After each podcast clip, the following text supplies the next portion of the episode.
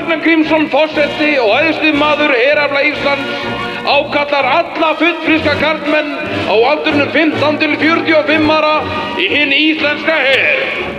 Hver vill ekki klæðast glæsilum herrklæðnaði þjóðarsinnar og taka þátt í vörnun og útönnslu íslenska ríkisins?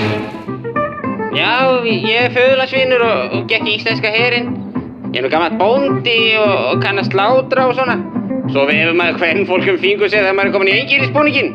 Því segi bara skráðu í dag í, í íslenska herinn. Hei, hei.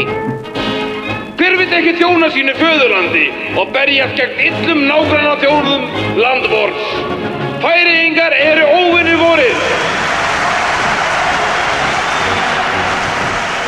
Gengdarlaus ásók þeirra með flótrolli og bottvörpi á djúpkarfastopp á halamiðum hefur stuðlað að nignum Íslensk karfastopps.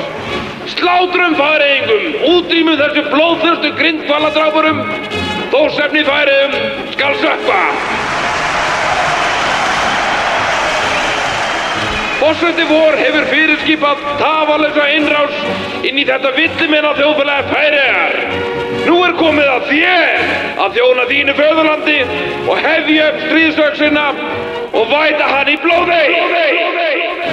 Mættu á skráningarstofi Íslenska hersins eða senda okkur tölvupost á íslenski herinn at hotmail.com og taktu þátt í sköpun heimsveldis Íslands.